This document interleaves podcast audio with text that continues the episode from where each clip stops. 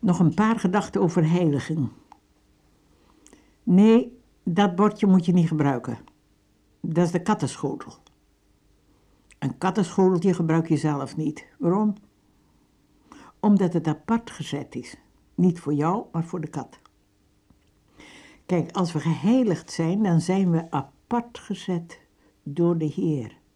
Voor zijn dienst en voor zijn eer.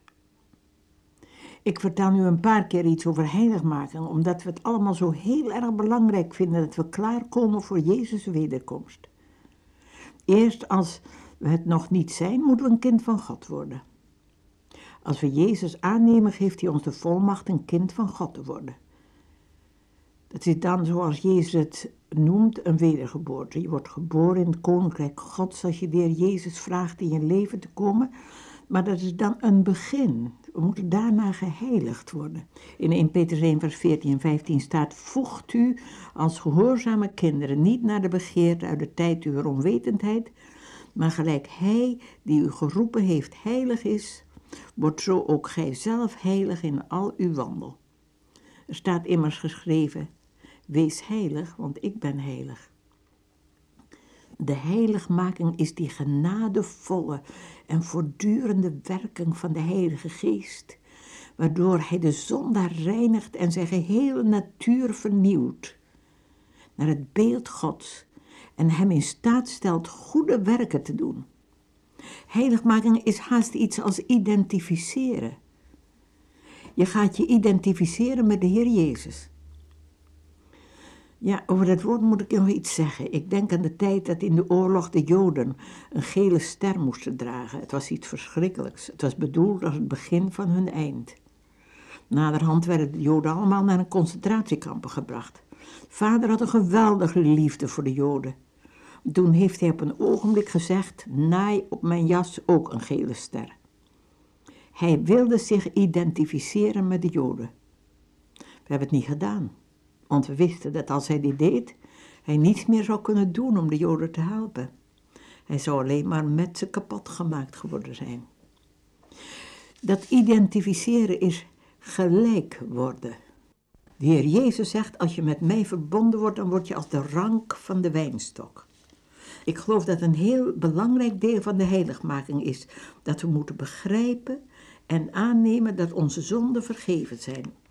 We geloven het wel theologisch en theoretisch, maar het is ons niet altijd een echte realiteit.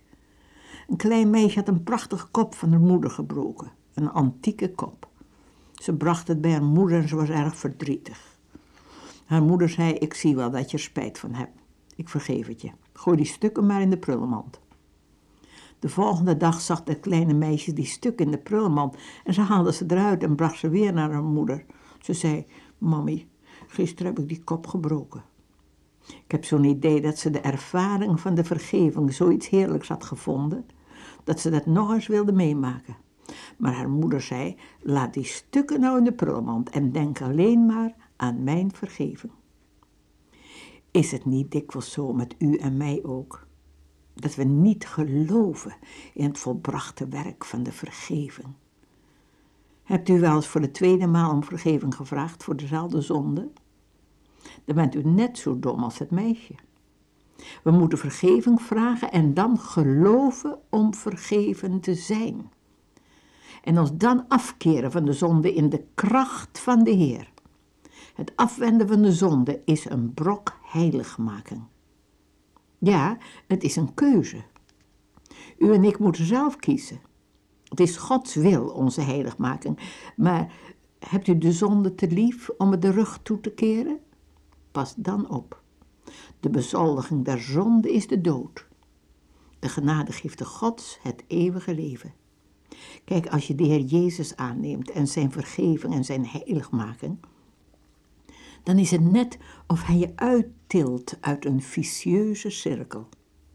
Hij brengt je in een gezegende cirkel. De vicieuze cirkel is dat je slechte dingen doet en je probeert en je doet je best om het te laten en dat lukt je een poosje, maar je bent te zwak, je valt weer. De reden ervan is dat de duivel sterker is dan jij bent. We ervaren dat allemaal. Ja, ik mag het echt noemen een vicieuze cirkel. Je doet verkeerd, je bekeert je ervan, je doet je best, het lukt je en het lukt je weer niet en dan val je. Maak je gewoon wanhopig, die strijd. Totdat het in je leven gebeurt. Die overgave aan de Heer Jezus. Die je nu gaat leiden als een goede herder. Een goede herder die zorgt zo voor zijn schapen.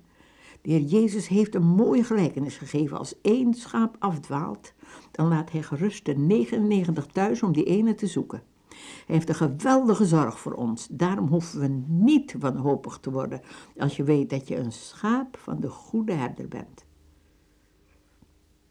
De Heer Jezus wist dat de hel bestond. Daarom kwam hij naar deze aarde om jou en mij te redden van de hel. Hij gaf zijn leven om ons te verlossen en hij waarschuwde ons. Je moet maar eens veel lezen wat Jezus gezegd heeft. Hij wond er heus geen doekjes om, hoor. Hij zei het allemaal heel direct. Ja, nou heb ik even gesproken over die vicieuze cirkel. De Heer Jezus zet ons in een gezegende cirkel. Dat is een strijd tegen de zonde. Maar nu samen met iemand die op overwinningsgrond staat. Je zondigt, ja. Ook wanneer je een kind van God bent. Maar dan vind je het heel erg. En je vraagt vergeving. En dan reinigt de Heer je met zijn bloed. En dan vervult hij je met de Heilige Geest. Die vervulling met de Heilige Geest, dat is precies het tegenovergestelde van de zonde. Gelaten 5 vers 22, liefde, blijdschap, vrede, zelfbeheer, langmoedigheid, vriendelijkheid. Dat is de heiligmaking. Het is een heerlijke heiligmaking, waar de Heilige Geest mee bezig is in jou en mij. Dan staat er in Efeze 6 over de wapenrusting Gods. En daaraan kun je zien dat het nog niet de volmaakte overwinning is, de eindoverwinning. We hebben nog steeds een wapenrusting nodig, maar de wapenrusting Gods is zo stevig. Als je goed leest, dan is dat de Heer Jezus zelf. Hij is onze vrede, Hij is onze waarheid, Hij in jou, jij in Hem. Dan is er nog wel strijd, maar nu in een gezegende cirkel. Het is een aanvallen van de duivel, het is een vallen, maar het is een opstaan.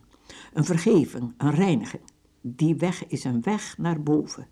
Die wordt hoe langer hoe meer overwinnend. De Heer Jezus gaat je maken meer dan overwinnaar. Dank u, Heer Jezus, dat u ons vanuit de vicieuze cirkel van zonde en val brengt en hebt gebracht in die heerlijke gezegende cirkel van vergeving, verlossing en heiligmaking. Halleluja, wat een heiland. Amen.